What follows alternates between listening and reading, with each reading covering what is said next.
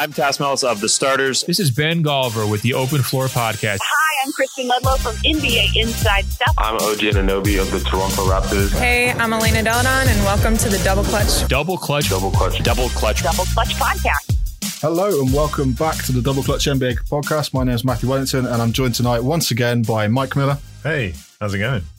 Been a while. Been a while. So good to see your beautiful face once more. yeah, it's been, it's, it's been about two months. Unfortunately, just as I was getting back into like doing podcasts again, I had another uh, another family uh, grievance. So um, I've had a I've had a, a, bit of time off to to just get my head over that and work out what the hell's been going on in the world. But um, yeah, it's been a fun year. So back to talking basketball, and I'm actually feeling some sort of basketball vibes the last couple of weeks. So that's a bonus. Basketball vibes, jonesing. Well, luckily I've got a couple of other hobbies and things. So like as much as basketball is basketball, like, you know, watching films and stuff is a good distraction for me. But like I imagine if you if you had nothing but basketball, you'd probably struggle. So Yeah. Although I, have decided to take up surfing. So Oh. but that's a different podcast. is totally um, random. Um, if you're not following us already, please do so. Check out uh, at Double Clutch UK on Instagram, Twitter, Facebook, YouTube. We're not on TikTok yet. I mean, I'm I'm assuming Kirk, who's who's producing this, might end up getting on the TikTok vibe at some point for us. I don't I don't know. Kirk's always on TikTok. Kirk is always on TikTok, um, and we're obviously streaming this live on Twitch for anyone who is watching. But I don't know who is watching. How do I work out who's who's watching and who isn't? You ask Kirk normally. No, you, you, can tell it. You can look at the stream and then click on it. This is brilliant. This is live. well, I'm totally new to, to doing this. I, yeah. I, haven't had the uh, experience that uh, my esteemed colleague over here in the Chicago Michael Jordan MVP top has. all, all, six of them. Um, all six of them. Yeah. So I mean, there's there's been so much going on the last few days. We had a great uh, Denver Clippers game six last night at a really great time. It was on at like what six o'clock UK time, and amazing time. It, it, was getting some real buzz, and over the last few weeks, you've seen actual, you know, NBA topics trending on Twitter in the United Kingdom um, at reasonable hours of the day, which is which is cool because normally it's at like two a.m., three a.m. when most people are asleep. But um, it was it was cool to watch Game Six and to watch that sort of chaos unfold yesterday. Watch the Clippers break down um, mentally and physically. that was quite amusing to watch, and just to see Twitter just completely going I mean, I mean, I put out a tweet and said this is over. You know, get ready for the Western Conference Finals, and then half an hour later, I, you know, I was feeling a bit stupid. So, sure, there were plenty of people like that. Um, but obviously, we we we go, we're going to talk Western Conference Finals matchups later, but none of that's been decided. And tonight's the first night where there hasn't been games in what, like a month, something like that. well, probably. Uh, there was a there was a couple of days break after the regular season ended, wasn't there? Yeah, uh, the, yeah, the must have been the season, the seeding games. Yeah. So that have been that have been 30th of July plus about 18 days. Let's go with the uh, 16th of July. Yeah. Um, but anyway, we're going to get onto our main topics of discussion today. What are you laughing at, man? just because you're like, yeah, whatever, Mike. Just carry on. Mate, it's, it's, it's cool. It's cool being ropey. I got into game form. Um, we're going to talk about the Milwaukee Bucks. I mean, the, the biggest question is after crashing out to the Miami Heat, what the hell is going to happen with Giannis now? Twitter kind of exploded on Saturday as as everyone noticed that he'd unfollowed dozens and dozens of people on his Instagram feed, and then he'd unfollowed his his teammates as well. And I think it had gone down to eight people by the last time I checked. Um, might have gone down even more by now, but he's he's just following his brothers and and his wife and one or two one or two other people. So read into that what you will. Um, it's easy to overreact, since then, basically, we've he's had a meeting with the Bucks, and they've they've said that they're going to go into the salary cap and you know the luxury tax and build a team around him. So, Mike, um, I guess the question is, do you think the Bucks can actually fit a team around Giannis, or is Milwaukee always going to be one of those markets where you're never really going to get get anybody? Well, the thing is, they're going to need to trade to get anyone, and yeah. what are they going to give up to get back in return? Because that roster is the, the Ross, there is some talent there, but there's also some massive holes that uh, no one's going to want. Uh, who's going to want um, Robin Lopez for five mil for two years at this point in his career? No offense, because I, I do love Robin Lopez, but he's just a very expensive towel waver um, at the minute. and, you know, I even even to the if he is really serious about a championship, then they also need to look at getting guys off the books like his brother Thanasis, because Mm. you know when it comes down to it, you you've got eight key guys, and he's not going to be one of those eight key guys. Um, but I guess they'll keep him to, to keep him happy. I I'm struggling to see where they go from here. So they definitely need to rebuild around him. Whether they can is another thing. Yeah, I mean, no matter how you slice it, the Bucks are kind of strapped for cash next season, and obviously we still don't know when the the new season's going to um, tip off. December was rumored, but now that's still up in the air. That was obviously impl- implications with the salary cap and what happened at, with China at the start of the season, and obviously financials now for the teams, and the fact that there's no revenue coming in through gate receipts and merchandise sales and things like that in the arenas. Um, so it's going to be interesting to see what the Bucks can do. But the only way they can do anything is to make a move. And if you're going for somebody like Chris Paul, then you're going to have to give up quite a lot to get him because someone like Sam Presti's not going to let him go for for cheap. I mean, we saw what sort of haul Houston had to give up to get him a couple of years back, and then the same again just just recently to get him over to to the Thunder. Um, and I'm not entirely sure the Bucks have got anything like what either of those teams two teams had to offer in return. Um, Eric Bledsoe somebody whose name has been floated around, but what value does mo- do, do teams really see in, in Eric Bledsoe at the moment? I mean, good defender, but offense, you're getting nothing. We've had nothing from him in the last two seasons. The the economics don't work for Chris Paul. He's going to get 41 mil next season. He's going to get 45, I think, 44 and a bit the season afterwards. He is 35 now. So the amount they'd have to give up, I mean, Bledsoe's only got on a 15 mil contract. I think he's on it for the next four years, three years. Middleton's on more. Uh, I think he's on about 30, and that's another four years. But if you're the if you're the Thunder and you're clearly going to rebuild, that's why you've already split from your coach, like within days. Um, Donovan's gone. Um, you're going to rebuild, so you want to get Paul off the books. But where's the economics going to work here? Because the amount of players they're going to have to sacrifice to get Chris Paul in is is just huge. Add to the fact that everyone is going through an extreme case of recency bias now, going Chris Paul is still the point guard. Like he has been great since the season restarted, but let's not forget the last three seasons or so, he's struggled with hamstring issues. He's struggled with being available all the time, and he's not getting younger. I don't think Chris Paul's the answer. I think he is the answer in a vacuum. I don't think he is the answer economically and in terms of putting this team in a better position. If you're not going to get a player or you know a, a, relevant player to come back in, do you look at someone like moving or getting rid of Budenholzer and bringing in another another coach, somebody who's perhaps a bit more inventive on the offensive side of the ball, so that when someone like Giannis is is stunted in the playoffs by you know the opposition's defense, they have a plan B because and, and you guys have spoken about it on recent podcasts. It, it has just looked like they played the regular season game. They played their heart out for every regular season game, which a lot of teams haven't done, like the Clippers, for example, just, you know, cruised through the regular season just to get into the postseason. Um, but unfortunately they don't have, they don't seem to have turned that switch, um, back on yet. But do you get, do you get yourself in a situation where you bring in, I don't know, Mike D'Antoni's obviously just said he's not coming back to Houston. Maybe you bring someone like him in and you try and reinvent the offense around Giannis and you bring in players who fit that system. Unrestricted free agent wise, they've got Kyle Korver, Pat Connaughton, who could leave this summer, but I'm not too sure what value you get from bringing them back. Um, but obviously, it all depends on what philosophy your team's going to be uh, playing next year when it comes to who who's the coach. I mean, this whole sort of space drive space thing that they've been they've been using obviously doesn't work in the playoffs and teams make adjustments when they play you over a couple of games so you have to find a way of of getting around that and I think it's probably a coaching you know opportunity than, uh, rather than bringing in a player who can who can change that for them I, I think there is some there are some players out there that they should maybe make inquiries about whether they'll get them or not is another question like for me they need a playmaker like someone like Bledsoe disappears far too often. Um, they need someone as an alternative to Giannis who can create. Khris Middleton has not been able to do it consistently in the playoffs, though he has been pretty solid throughout the regular seasons. Um, in in my mind, I think playmakers. I think someone like Ricky Rubio, but again, he's not an outside scorer, so that's going to shrink that floor. Um, so I'm thinking, what what would they have to give up to get someone like Jrue Holiday?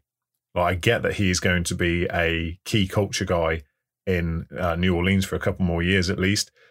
But if the offer's good enough, they could probably turn the reins over to Lonzo Ball and let that, you know, that that Ball Williamson duo just sort of try and uh, you know grow and ferment a bit more quickly. Um, but they'd still have to give up a, a, decent stack to get to get that done. They'd, they'd have to give up Bledsoe, which is fine. Get rid of him. He's pretty, he's pretty he's proven what he can and can't do. Um, Ilyasova, who's just a stiff. Uh, I think he's got a couple more seasons left on his contract. Uh, Lopez, who's got a couple more seasons on his contract. Uh, I'm talking about Robin, not Brook. Um, someone like Donte DiVincenzo, because the salaries are so low at that end that it takes a lot to get it up to where it needs to be to make the, the transaction work. But in terms of coaching, what Bud did this year was make everything they did before more or less better and didn't address their weaknesses. I kind of feel like he's earned enough stock to have another go at it but it's whether the front office will trust him with this crucial Giannis year coming up. D'Antoni yeah. is actually a, I'd almost swore then, is a great shout from you as a potential because look at the way he engineered an entire offense around James Harden as being the playmaker. Now imagine Giannis in that role. So Harden, yeah, okay. So Harden obviously hits those step back threes, crazy like whatever. But they've got four guys just spread out the one thing Houston didn't have is a versatile big, which is exactly what Giannis would give you. So I could see something like that working. I think it's batshit crazy, but I could see something like that working. It's, yeah, and he and he's he's got a proven history of just trying to invent something that nobody's ever seen before. Like he mm. did hmm. it with the Phoenix seven seconds or less Phoenix Suns, you know, with with Nash and Stoudemire, and then when he went to Houston, everyone was like, "What the hell's going on here?" He tried to do something in New York with the the sort of crumbling talent that that franchise had at the time, but that didn't work out too well. Um, but when he went to Houston, I mean, he, he took this team to as close as they were going to get against, you know, a dynastic side like the Golden State Warriors. So they, they did everything they possibly could. I think you're right. They could give him more time. Um, but I think, I mean, we go on about it. I was watching um, the, the JJ Redick podcast earlier and they, they had Kevin Durant on actually, and he was talking about everyone goes on about the fact that you need two or three stars, and they mentioned Giannis had two stars, and I was thinking, well, does anyone really consider someone like Khris Middleton to be a second star type player that can take the burden off Giannis? Um, I mean, he's had he's not had many opportunities to do that, but I I think going back to Chris Paul quickly, like he would come in and be somebody like that. He is a facilitator and somebody who can unlock a defense when a team's struggling. You know, when Giannis is struggling and he does everything you need him to do in terms of thinking on the court. Like you have a an additional coach who supports what Budenholzer is calling from the sideline, and I think that would be a massive help for them. You'd also end up running a lot more pick and rolls through Giannis and, and Chris Paul, and something that if you, you, you sort of deep dive into the stats a little bit, Giannis hasn't really been a a pick and roll player this this last few seasons, and he doesn't score many points through through that. So I think if you if you added someone like Chris Paul, who's you know got an ability to drain a three, can hit a mid range, can drive at the rim, and force you know turnovers, he's he's a sort of guy that I, I think on paper fits perfectly. It's just you have to give up so much to get him. Um, so that's the question. I don't really know what they can do. The answer is just we just have to wait and see. It, it, you know, Giannis can use all of his his what is it his his might to see how far he goes, but it's a critical period for the Bucks. They have to take advantage of this next season before you know he has a chance to to to leave them. Because if if Milwaukee proves that they can't seriously contend, and let's not forget they're in the Eastern Conference, it should be easier to contend in theory. Being out there, you don't have to go through some of the teams that are traditional powerhouses in the West. So they they should, but you know, getting fooled by the likes of Miami, who didn't do anything too serious, they just did a lot of stunting, which is something that Giannis might get used to. Um, but obviously that throws him off his stride. And somebody like Giannis, the, the, the, you want him running head, head first into, into the paint and trying to cause havoc. And when you, when you've got Miami, you know, stunting and faking it, that sort of defensively pump faking him, I think is the phrase. Um, it throws him off and he doesn't quite know what to do. So that's Giannis has got to get better. He's got to get a three point shot because you can't be the best player in the NBA or whatever and not have a three point shot. Um, and he just needs to get more consistent. So it, it's an all round thing. I think Giannis has to take as much of this on himself as sort of the Bucks do because you know they, you know they proved they could play when he wasn't wasn't on the court. So I, I don't know how Take much more consistent data. Giannis could be. Like, what, what do you want from the guy? He's giving you like 28 and 12 with six or so. But you need a three point shot. He can't not yeah, have. so he, he needs to work on his outside shooting for sure. But like, the guy's consistent. Like, uh, and this is this is one of the things that's. What's your take on the the the Giannis conversation that's come up saying that he needs an MJ to his Pippin, or he needs um, uh, Batman to his Robin? What's your take on that? I I think he would. You know, he could be a, a number one or a or a.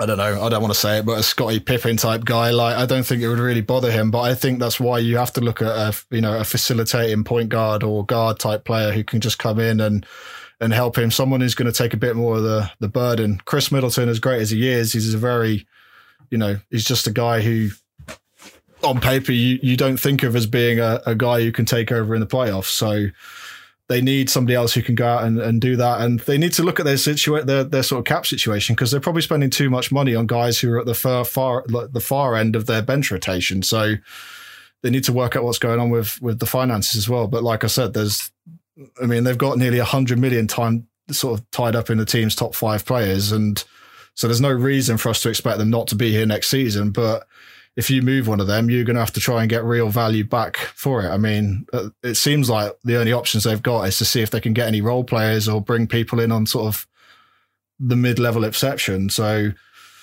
See, I don't know. I mean, what does Jon Horst do? If Jon Horst gets a call from Bob Myers and Bob Myers says, "Would you be willing to talk Giannis?"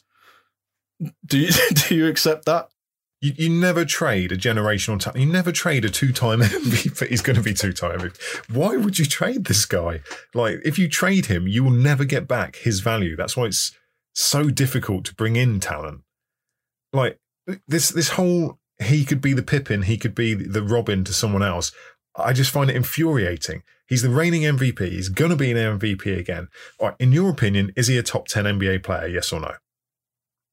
Top ten NBA player. Yeah, but I I don't know if I'd put him at the top uh, the the That's all right. Um, echelon. You said yes. Upper- yes, he's top echelon. 10. Can't believe it took you that long to say he was top 10. Is he a top five NBA player? no. No. Who are you putting above him? Uh, well, off the top of my head right now. Okay, I'll give you a list of eight that I've prepared. uh, so you, you're putting KD above him, I assume, assuming he's fully healthy KD that we know and, and loathe sometimes. Um, Yeah. You're putting Kawhi above him, Yeah. assuming that he can actually play something more than 60 games, which you might actually change your mind on if he can't deliver anything with the Clippers at the end of the series. Who knows? I'm just putting words in your mouth. You'd put LeBron above him, despite the fact he's 36. Yeah. You'd put AD above him. AD and Jokic probably. Yeah. You put Jokic above him as well. I think Jokic has got a r- real all-round game. He's Would you put Embiid above him? no. Would you put Luka above him? Oh man, I, I might just put Luka. Oh, well, I don't know. That's Bearing in mind, one. we're talking about the reigning MVP who's about to be MVP again. Would you put Dame above him? Mm, no. Okay, so so we've got a group of potentially six players that you think he could be the secondary player to. How many times do you think we see a team that has two players who are top six talents? Rarely, if ever. You've you've got AD and LeBron now potentially. Yeah, You had Steph. We've not even mentioned Steph, who could be back, who would be a perfect complementary player because he can play off the ball as well. Yeah. But you, the the point is for me, you can't say a top six player could could be the second fiddle because it so infrequently happens. It's it's just like it's just it's ridiculous. It is literally two K. It's like okay, I'm going to go get the second best player in the league, and then I've got I'm going to win the chip. It don't work like that. There's no way it'll happen. Well, if Bob Myers He calls says. me, I might just, you know, try and sneakily suggest that he sends us Klay Thompson and not that we send him Giannis because I think Klay would be a a great fit in that system, and you could probably Mhm. send someone like Khris Middleton back, and that the Warriors might not lose all that much considering the type of player he is. But If Bob Myers did that trade, I would lose a lot of respect. For him. he's the coolest GM in the NBA. Nobody loses We- we- respect for Bob Myers. We've had a oh man, someone's saying he's basically Scottie Pippen. I completely disagree with that. But shout out Red Rocket for following. Um, Jamie NH has said, so I think Jamie's a, a Cavs fan because he suggested that they could get someone like Collin Sexton or or Osman alongside him. uh, Cedi Osman's not too bad, but he's at a really early stage of his career. So neither of them are the stars that are supposed to deliver this. No, but they're the, they're the nice role players that we were saying is the probably the only realistic opportunity they've got of making any moves this summer. But I, I, I just think they're in a very, very, very difficult position. And if, but if they can't do something, and they don't break the bank for something, he he will go. I don't know how they would feasibly do it, right? But I'm just thinking, jumping ahead to the next topic and thinking what's going on with Houston right now. What if Houston just go, screw it, we can't do anything with this, we'll blow it up. So every every, every single Houston Rockets player is is open for a trade, available. is available. Anyone on that roster that you go broke, so he's yeah. going to need to save some money somewhere. Anyone on that roster that you you know, Robert Covington, does he does he become your third star star? He's player? not a star. No, I he's know. Not a star. Does he become your third player behind player. behind Khris Middleton? I, I, I just he can't create his own shot either. I think I think they, they need someone who is a creator and a playmaker. Um, James Harden. Want to start getting someone in who's ball dominant as well, like a Chris Paul. Then Giannis is need to going to develop. Yes, I know Roko's a legend. I'm, into, I'm, reading the chat as it goes. Uh, uh, yeah, Roko's a legend. I'm not arguing that. He's just not a star like that. He's not the kind of guy mm. who is going to be the upper echelon talent on on this on this team. I'd, honestly, if you need you need if you're going to get a you need a ball creator, someone who can create their own shot, but you also need Giannis to develop his off off the ball game because that's non-existent at the minute. No, it, it, it isn't there. And in the modern NBA, I I generally don't think you can succeed without one. So he's going to have to he's going to have to get one somewhere. Even if he just shoots the league average, that would be nice and and then you just build around him and do that maybe the other thing is don't take the bloody regular season so seriously like you're in the eastern conference you've got the best player in the eastern conference just roll just roll through the eastern conference get to the playoffs you go in as the second or third seed or whatever and then do a bit more you know use your use your coaching brain and try and pull something out of the book that nobody's done before how less seriously do you think they can take it? They rested him basically half the games. they, like, I just uh, no, I'm not buying any Giannis slander at all. Like, I get that he needs to develop a jump shot, but a consistent jump shot. But he no, like they they they they coasted through the season. I genuinely think um, something that's not been discussed is the impact the break had on them because it completely halted their rhythm. They never looked themselves when they came back to the bubble because they never had to. They already locked up the one seed. They just it was just never. We've we've gone on, on Giannis for, for a long, long time. But then, but then you've got a lot. You've got a lot of players in the bubble at the moment who are saying the way the courts are and everything in Orlando is favouring you know the shooters. So you know you'd think a team that was loaded with shooters like the Bucks would have had a higher chance of success. hey, I I this bubble's been crazy. I anything can happen. I was surprised they went there. My picks come out of the East. Um, even when they were down. Yeah. I thought they'd still come back. The way Giannis played on that that ankle as well. I don't know what more he can do for people to just stop like just nitpicking with him. Like I get the jump shot bit. That's it. That's the only bit I can fault. Mm. I, th- I think you need to get like a I love Giannis t-shirt and roll with it. I've got his jersey there. it's, it's, on camera. that, yeah, that's what you, I've, got, I've got another T-shirt that's basically the jersey in T-shirt form. Custom T-shirt. That's what we've got to do. Mike Miller is a Giannis Giannis Antetokounmpo. isn't his fault, Stan. Um, moving on. Houston Rockets. Um, so on Sunday night, basically, Mike D'Antoni announced that he wasn't going to come back to the Houston Rockets. Um, and I, I don't know if this was a surprise. I mean, this is a team that's consistently got to the final rounds of the Western Conference and always stumbled at the final hurdle. Um, so I guess the biggest question is what's next for Russell Westbrook, James Harden, and Morey Ball, really, because it could be the end of an era. Have we had an era in Houston? I, I don't know if we have, but um, it, it, could be the end of an era if we if we see them just blow everything up. I mean, what do you think? There, what was your instant reaction to Mike D'Antoni saying he's he's not coming back? Was it oh, thank goodness I don't have to watch that awful basketball anymore, or no, because I've I've enjoyed this. Yeah, this, you are uh, one of the people. The few months since, since they traded and got rid of anyone over six foot nine. I've enjoyed it. um, I it it is an end of an era, hundred percent. And the minute they hired him, I I, I mocked it, um, but it worked to, a, you know, within a fraction of being a finals team.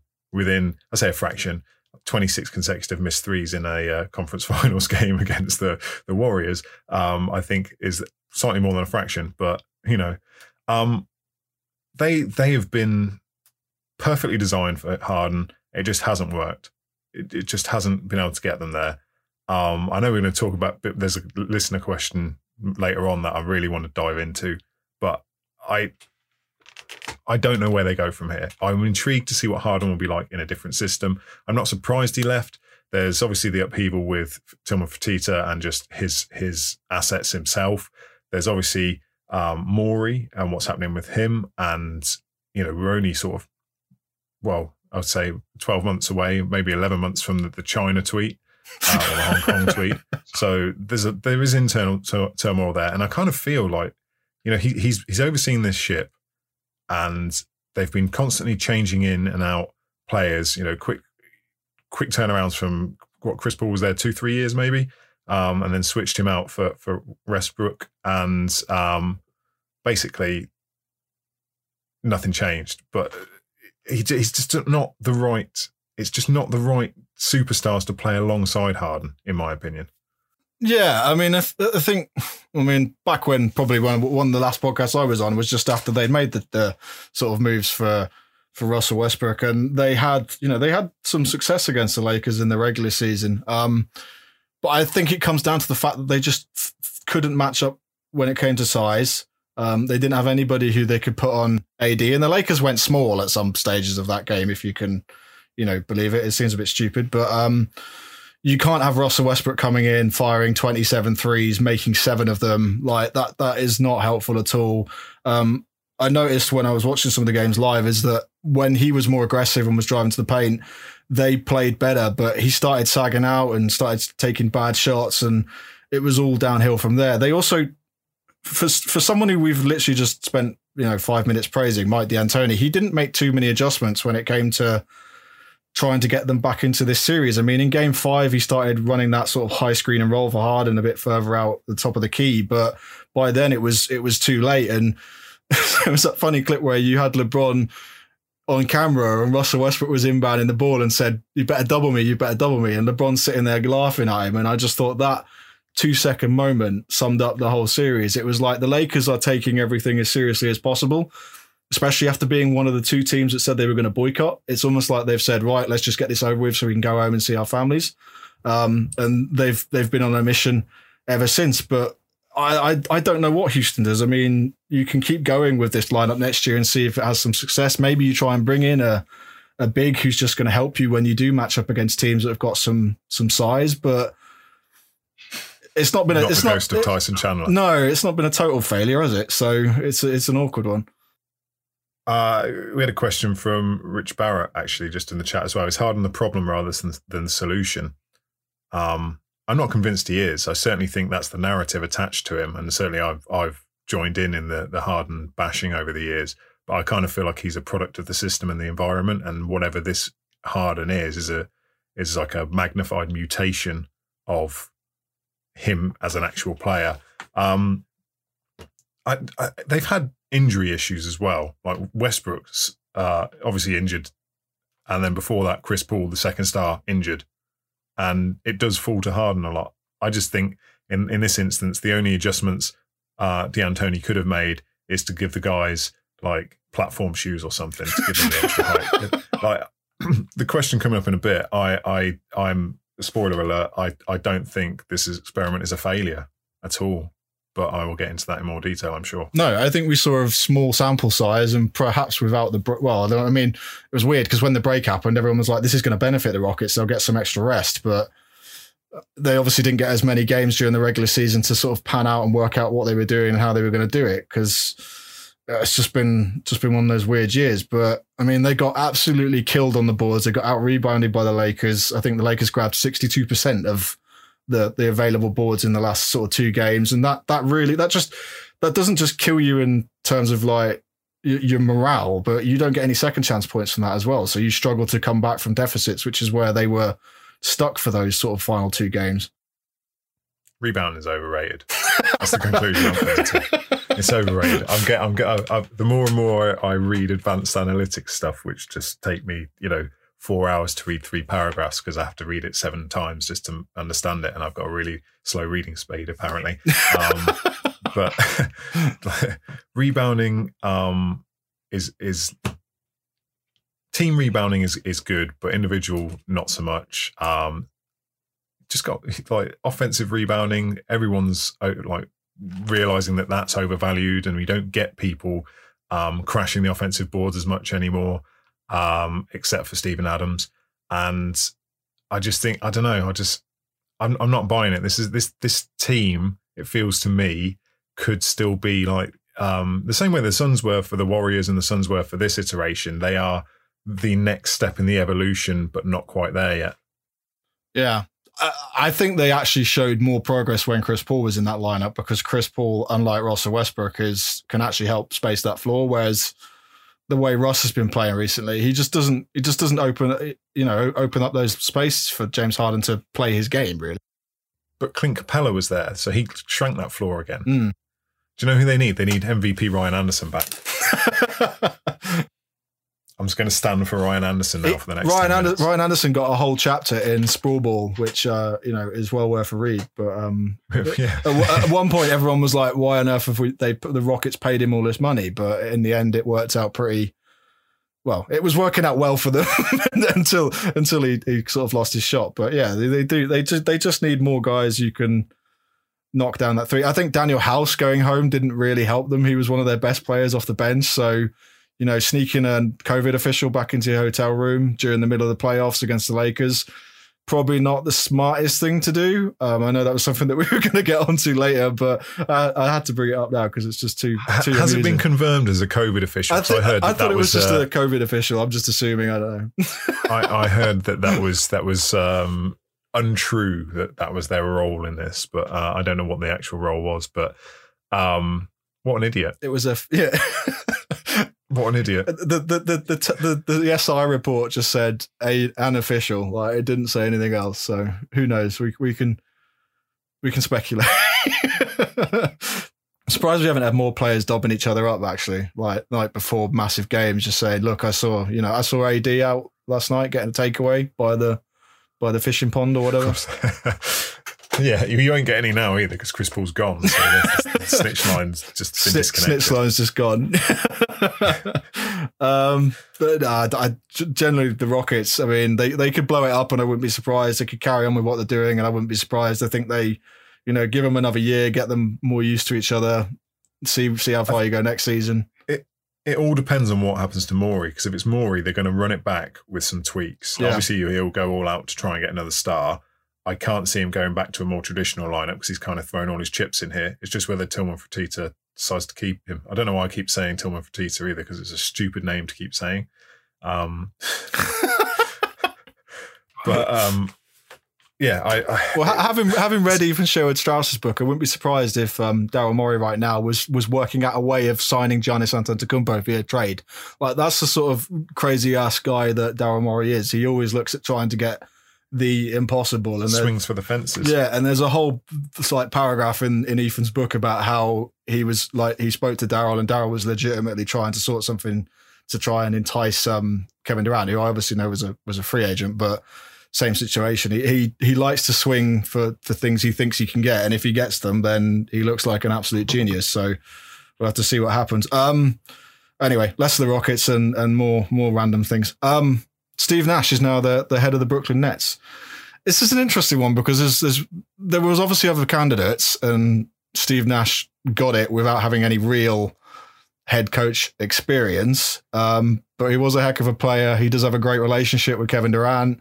I imagine he has some sort of relationship with Kyrie Irving. I don't know, but what do you think of um of uh, Steve Nash joining the uh, the Brooklyn Nets as their head coach? Do you do you reckon it's championship or bust for them this season?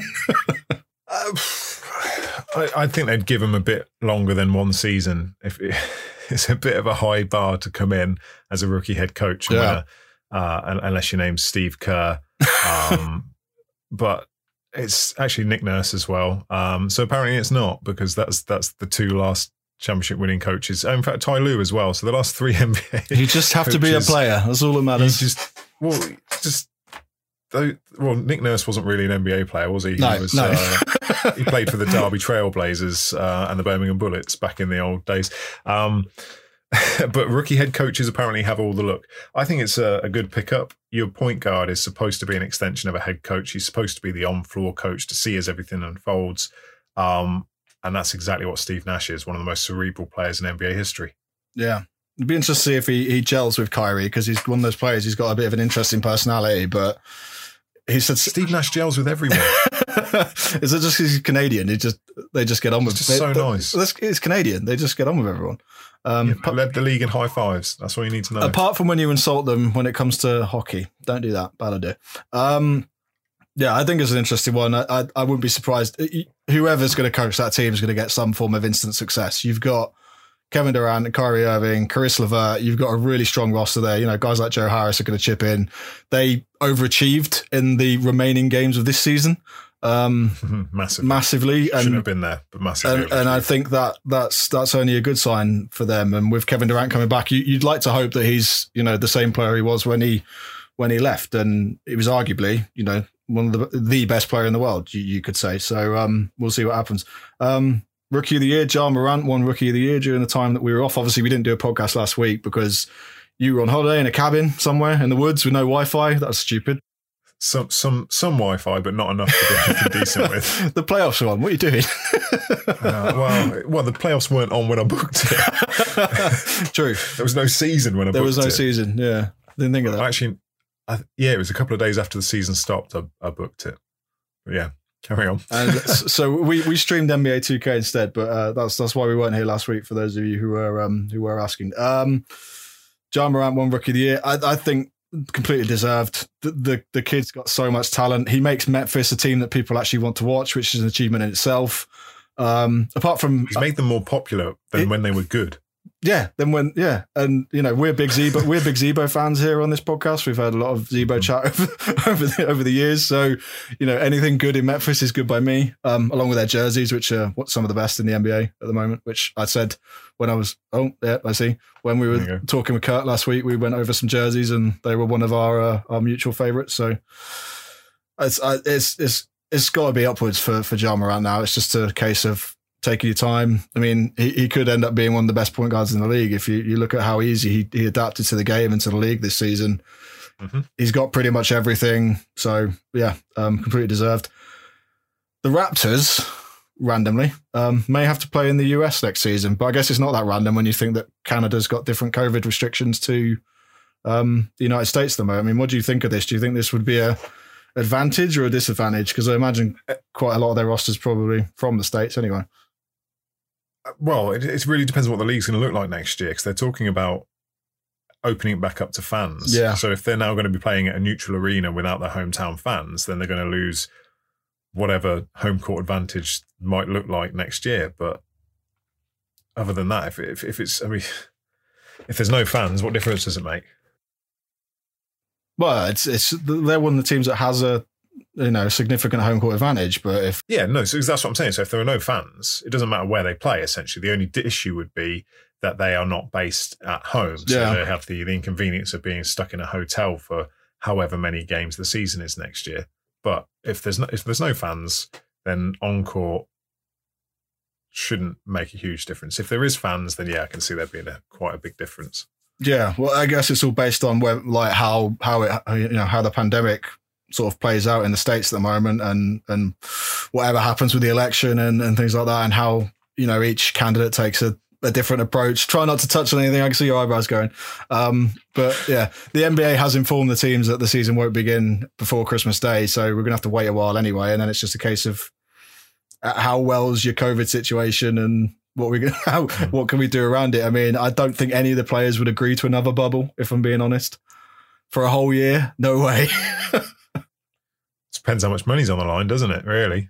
Well, yeah. All right, if if I was if you, if the choice is you don't get paid or you get paid, it, but in a bubble, I bet a lot of them would take that mm. because these athletes with with the financial uncertainty right now and the actual opportunity uh, in terms of their, their window of opportunity for earning vast amounts of money is is tiny. The average NBA career is is four years. So if you think about some of the rookies this year, they've had half a season. Um, they will have an interrupted season next year. That could be half their career and Yeah. just done.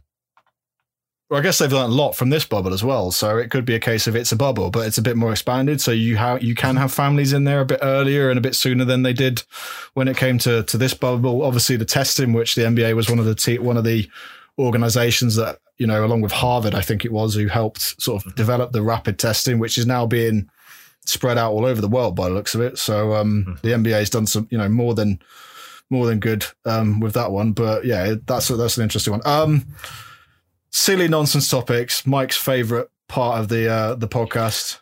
It's not my favorite. It's Kirk's favorite. Oh, oh, it's Kirk's favorite. I, did, I didn't know this. We, we've mentioned Danuel House. I mean, did you watch the Anthony Davis interview the other day with Kai Kai, the dog from SI, who decided to start barking during the middle of AD's presser? Um, it was rather amusing. AD didn't have a clue what she said. He was just, he, he said, all I heard was rough, rough.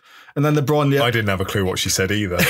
Like, and I watched it twice. I was too busy listening to the dog. And then LeBron yelled over, "The dog asked you a question, bro," which I thought just sealed it. So um, that was interesting. Um, we had another random thing from I think this was from Nick Whitfield. Do you think Mike, Mike D'Antoni leaving the Houston Rockets jeopardizes his lifelong lifelong endorsement as the face of Pringles? Also, can you think of any other NBA personalities that look like confectionery or confectionery linked characters? I'm I'm just fact checking myself here because I know how robust Nick is with with Th- being this on, is- on the mark. this is the most. Nick Whitfield thing ever, I think. But it, Mike D'Antoni, I'm pretty sure him leaving Houston won't impact any potential marketing uh, with Pringles on the basis that he probably stuffed that up himself the minute he shaved his tash off, which feels like two seasons ago now. He's been tashless for two seasons. He's no longer the face of uh, Pringles. That that would have been that's it. That, that clause has been uh, activated. You're gone, mate. Um, I think someone else suggested um, Kurt Rambis, and I'm pretty sure his tash is gone too. So we're just picking we're just Um, picking any any coach we can remember with with tashes. Is With that what tash. we're doing? I mean, I didn't. I, I, I didn't actually think Mike D'Antoni looked like the Pringles tube until I saw the Pringles tube earlier on, and then put an old photo of Mike D'Antoni next to it. But um, Hoop, Hoop Genius has just said a certain former head coach looks like Mr. Potato Head. oh dear! But that, that, that's that's the most Nick Whitfield thing I think I've um I've ever seen in my So- life. I, I did try and think of someone who might have another um, you know, resemblance to something, and I really struggled with it. And the closest, and it's a really bad comparison, but the closest I could come up with uh, would be Jokic and the Haribo bear, which I think would be a disaster if it ever came to fruition. Because if that guy got his hands on more Haribo, he can already get his hands. When we were, we, we were doing some research for our like Euros um, posts, we, I, I did. I just Jokic has got a weird background, dude. Like he was playing basketball. He almost quit by the time he was thirteen. He wanted to go into professional horse racing, which looking That's mad. looking at the size of him, you think, what the fuck? Maybe he'd ride like two horses simultaneously, Yeah. because uh, or simultaneously because I'm English. Um, because w- there's no jockey over five foot four. He, there's no way that guy could. Mm. That horse would be. Was he going to race a Shire horse? Are those ones you have up in Norfolk with you? You have those giant ones. I mean, how Uh, silly is that? I, I, but uh, I- Jokic's story is brilliant. I love the fact he still gets beaten up by his older brothers. Yeah, but it was like it's it's he wanted to do horse racing, so he goes back to do basketball. When he joins his first professional club, wherever it was, it, he couldn't do one press up, so they put him on a massive strength and conditioning program. And during that time, they had to wean him off the four liters of Coca Cola that he was drinking like every day of the week, which just seems completely bonkers. Though I had a friend, I have a friend Sam, and he used to drink a hell of a lot of Pepsi, but I don't think even he drank four liters of Pepsi every day of the week. Like that's just. Ugh. you must feel so rough Mad. when you do that, man. Like, uh, uh, I have one can of Coke now. My face starts to feel like it's just oozing. is that because you're an alcoholic uh, type beverage these days, or To be- well, to be fair, it usually has um, a certain bourbon in it, but um, you know, I don't drink that Coca Cola that often. I still, I still think we need to approach BrewDog with this idea about you know NBA related beers for their expansion into the US market when they're selling their craft ale. You know, we could come up with some really good names. I think so. Yeah, you could Definitely. For, for each city. Yes, no, I think we should explore this more. Um, everyone out there who's uh, streaming it at the minute, don't steal that idea. uh, yeah, go on then. What's the next thing we're doing? Well, well, we normally do talking uh, uh, discourse on Discord, but I had a che- had a check of the Discord, and there's there's nothing out of the ordinary that has occurred this week. There's been a lot of NBA 2K slander because of the shooting, Mm. because the shooting is, uh, for want of a better word, a bit wank. Um, and because you, you you have to get your release right, and then you have to get your aim right, so you can be off left or off right or center. And I think 2K are trying to patch it. Um, Yeah, it's being and it's been patched today, and I haven't had a chance to play it yet. But yeah, Well, I, thought I'd give you guys a week head start before I started playing it. Obviously, well, I saw that Um, last but week. I came back and and downloaded it, um, and, and had a game on. Oh man, was it Saturday? And You were like, I can't do it. I couldn't even make a free throw. No, this was, it was horrible. It's horrible. Like, and and I was so excited for it as well because, in principle, I think it works beautifully. The concept of it, because it makes it more like having to shoot a a- a shot in basketball. You have to get the release right. You have to get the balance right. Uh, you have to keep the elbow in, everything like that. And I just love the idea that you were somehow translating it into the game. Um, at least that was my interpretation of it. Uh, yeah, But yeah, man, it it I I, I sucked. I sucked so bad at it. I think That's there's an airball. yeah, hundred percent. It was a lot of airballs. I thought I was getting the hang of it in uh, the 2KU section as well, and uh, then I got into a game and I was like, nope. no. It, it- it's it's weird because obviously that changes depending on where you are on court, and we were saying this when we did the um 2K stream last week. Like, first of all, the learning curve with 2K is is why a lot of my friends don't like playing it. Is because you have to learn each player's release in the first place. You have to know which Mhm. is good at what shot. So you don't want Shaquille O'Neal taking a three pointer. Like it just that is not something you want.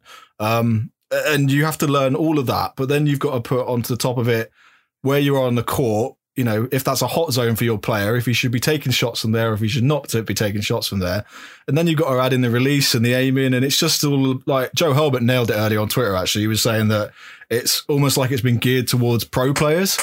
Um, so I, And I think that's a great way of, Yeah. of looking at it. yeah, And I think that's what we should all aspire to be. I I, I struggled with it, but it made me. I, I still want to learn how to get better. I'm not going to ditch the game. I, I want to learn how to do it. no, And I no, think- I mean, the, the whole goal of it was to create a a skill gap essentially, so that the- you could differentiate yourself from standard players or vice versa. And yeah, I think it's. Um, I, I, like I say, I like, the, I like the idea behind it. I've struggled with it, but I'm I'm gonna crack on with it. Yeah, and it's it's like everything. New changes in games just take time, and I think that 2K are gearing up for a massive next gen update. Update, so you know we'll get more used to it when we start playing it in that. But it's it's just one of those things. It's a teething issue. I think Madden's had the lowest user rating ever for a sports game, so you know it- you know things could be a lot worse. Um, but the the base game is still you know the great game that it always has been. They've just changed a couple of little things and it's throwing people off. Um, I was waving at Mo saying goodbye, not not, not you, just to freak you out. Um, but yeah, I think well, there was no discourse and discourse, but there's been plenty of um, NBA, There has been plenty of M- NBA 2K discussions. Um, yeah. At that point, you should probably remind people to go to discord.me slash double clutch and come join the Discord. God, you're good. It's almost like you've been doing this for the last two months. He's on fire. Because I'm still doing this thing where I don't know where the camera is, or the camera's up there, but I'm looking over here, and uh, uh, uh, uh, it's just all over the place. One one day I'll have a Uh. one one day I'll have one of those streaming setups that um that Kirk's got. That looks funky with the buttons. the Starship Enterprise. um, right, moving on. Discord list of questions. Um, do you want to? Should I just read these out and then we'll answer them together, or do you want to do one each? Or Um, well, there, go on. Let's let's let's uh, let's do them together. so, Flying Tortoise, who has been a listener for a long, long time. Um, do you think that small ball as a concept has been put to bed, or do you think that it is still has some merit? I don't think it's been put to bed. I think if they use the Rockets free roll again, they'll be doing it next year. Teams are playing small ball throughout these playoffs, and you know you had that series between the Raptors and the Celtics, and it was basically all small ball at stages of that game. So I don't think it's something that teams are putting to bed at all. It's just one of those things that's become part of the sort of modern NBA you know, logic, I guess. Is it logic? Yeah, no, well, it's the, the, the sort of substance of the NBA, the way the game is. Um, I don't think it's been put to bed at all. In fact, I think it's actually sort of, um, God, what's the word? Accelerated the next phase of it. Developing. Because yeah, yeah we, we look, the Golden State Warriors won that with a death lineup, which was the the the first, you know, massive success of a small ball lineup. Their their average height was like six nine and a bit. So small ball is a relative term. We're talking basketball players here, where the average height is still about six foot six. So they're still above average for NBA players. So they're still tall guys. What we had here was like hyper small ball, where the tallest guy was six foot nine. Um, I think it's underscored its value, and you know it's all analytics based. Whatever, that's fine. I get it. Threes spread the floor tends to be that the shorter guys are better at shooting from outside and they're better with the ball. That's fine. That's just that's just very very rudimentary and crude way of looking at basketball. Um, but it emphasizes the death of limited big men in the league for yeah. me. It's like you, you guys like JaVale McGee and Dwight Howard had lower minutes this this this series. They couldn't stay on the floor. And you okay, you won without them, that's fine. But they that those big guys were gone. The same with uh, Steven Adams. What what is his point in this series against it, they it gets rid of the big men off the floor. And the only way you can break it is if you have someone as versatile as AD, like someone who is able to step outside, yeah. someone who's able to dribble. So and and and that's it. Sort of just emphasizes again the importance of the unicorns in in the NBA. at the minute, You know that, that old favorite word that was used about three four years ago. These unicorns, they're the X factors in this league. I'm Going to name drop him again twice now. You mentioned Joe earlier. Joe, when he you know was a long time host of this show, one of the things he he said was the next phase of small ball is going to be just a slightly taller version with versatile big men. And that's exactly, you know, that's exactly what will break small ball is people who can do what the small guys do, but are bigger. Yeah. And that's exactly what we've seen. So I, I, don't think it does it at all. It's just sped up the next phase of it. Well, there's a couple of teams that are on their way to that as well. Like Dallas is one of those teams that's got a lot of maneuverability, but also a lot of length. And they, they, you know, they've got guys who can, who can take it inside and take it outside, especially with Kristaps and, and Luka. So it's, it's like, you know, Luka is he was listed as a forward coming out of Europe, but he's basically he's played guard throughout the whole of the, the NBA, you know, the NBA season so far, and it's it's weird seeing somebody who who's got that build playing point guard. But we, you know, it's like um, Redick was saying on their podcast earlier, like the the league is so positionless right now that nobody cares. Like you could be a center and play point guard if you want. It doesn't make a it doesn't make a difference, and that's why you know what we were saying earlier about Giannis, you could have a coach come in and go and be like, right, we're going to play you here and play you there. And then that's the sort of thing that throws other teams off. So it'll be interesting to see. But I don't know. I don't think small ball has, has gone away at all. I mean, I remember back when the Heatles were still, were, you know, were the thing and they, they started playing small ball everyone was like, oh, what's going on? But now, you know, teams have, have adapted that and developed it. And the Warriors obviously perfected it a little bit. So yeah, I think I've been called out. Uh, so Jamie NH has said OKC used small ball versus the Rockets, and just to clarify, yeah, I'm, I'm aware of that. The reason they used small ball is because the Rockets forced them to, yeah. because Steven Adams couldn't stay on the floor, and ultimately, it worked for the Rockets because they went through as as close as that series was. Yeah, at times. And the problem Houston, the problem Houston had against the Lakers was that when they did play small ball, AD was the guy playing small ball. So you still need someone who can, you know, go outside with him and defend him in the post, which is you know a rare a rare player to find. Um, okay, your question. Oh, you want me to read it? Oh, I thought you just okay, fine. I, th- I uh, thought we were swapping, but never mind. okay, fine, that's fine. Uh, so this is from Hoopin and Luton, Elliot. Uh, what will be the biggest series rivalry wise? The Battle of LA, assuming the Clippers get through, obviously, uh, or Lakers versus Celtics. Is there a danger of the championship series being a lesser event than the Western Conference Finals? Um, I think Battle LA would would be media crazy if it was in LA, um, but it's in a bubble at the moment, so it's going to be a big matchup. But you know, whatever happens, but Celtics Lakers has got however many years of history behind it. I don't think there's, you know, th- there's very few rivalries in American sports, but that is one of the true rivalries that you can compare to something that you have over here in the UK and in Europe when it comes to football. So, um, I I think that whatever, assuming This that is assuming battle of- Boston get to the finals, but yeah, normally I would take this as a well, it's assuming that the Clippers get to the conference finals as well. Yeah. Um, normally I would take this as an opportunity to bash people over the head with why we should abolish conferences, but I'm not going to. Um, so I think either way you win. If it, if it's if it's Clippers versus the Lakers, that's going to be fantastic.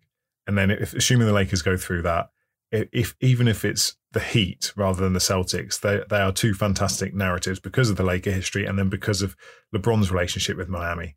I think um, quite often we do see the Western Conference Finals should be the main event and isn't. Um, yeah, but I think there are a number of scenarios here where the finals could actually be really, like, really, really good. yeah. The last few years it's been different because you had like Golden State and Houston going at it in the Western Conference Finals, and they were quite obviously the two you know most fun teams, best teams, or whatever. And there was nothing really coming out of the Eastern Conference that compared to that. But the way Boston have been playing, the way Miami have been playing, like they're going to make a fight of it, whoever ends up in the finals. So.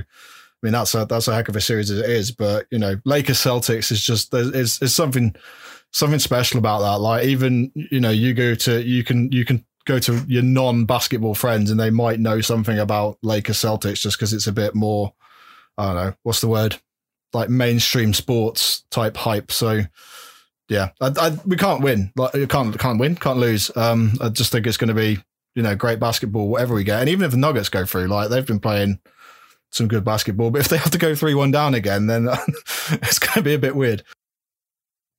I think we'd lose if it was a Nuggets Heat final because I don't think the general populace would be interested. No, they but- wouldn't care. That's like a basketball nerds who like, you know, what's Gary Harris doing tonight sort of thing. Um, shout out Gary Harris. We've got about three minutes left, so we're to have to start before Kirk shouts at us on the screen again. top, uh, top three t- Tom Hanks movies is probably going to take too long. Uh, It's not really. Okay. I've written mine okay, down. go. Uh, but generally because I'm absolutely crap when it comes to films and haven't watched any films in ages. So I'm going uh, in reverse order. I'm going Big, Forrest Gump, and Turner and Hooch. Oof. Wow. Okay. Um, There you go. So you obviously haven't. Uh, you obviously haven't prepped for this one. no, I That's was, how quick the answer should be. I was just trying to think, but I, I, you know, Tom Hanks has done a lot of good movies. I mean, Saving Private Ryan's up there, Green Mile's up there, Philadelphia's up there. That's a good film. Yep, not seen any of No, them. Carry on. okay, never mind. um, this one's from this one's from this one's from Shaq. You you guys have done some real cool things involving basketball. Has there been one moment you've had to pinch yourself and take a step back at what you're actually doing? Um, uh, NBA London for the first time for me was pretty cool. Um, speaking to Peter Vecsey was actually the like the first point where I was like, "Ooh, this is cool," because you know Hall of Fame NBA journalist. That was that was a moment, and he'd had some run-ins with Karl Malone, so he had a lot of good stories. But that was that was like episode fifty something. That was bloody years ago. Um, and a lot of the events since I've missed, and, and Mike's gone to to those. So I, I imagine it'll be the events.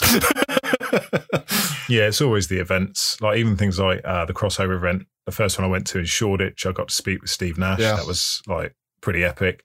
But I wasn't weirdly, I wasn't phased by any of the players I've really met. The only time I've suddenly gone, holy crap, was actually uh, 2017 NBA London game when the Pacers were playing the Nuggets, and we were walking. In fact, it was Mo and I were walking through um, the back from the media area underground back out to the the court, and we were stopped by security who just sort of held us back and then w- opened the door and waved someone through, and it was Larry Bird, and uh, Larry Bird just sort of went thumbs up, and he was literally like as close as I am to the screen right now, which is touching distance away from me.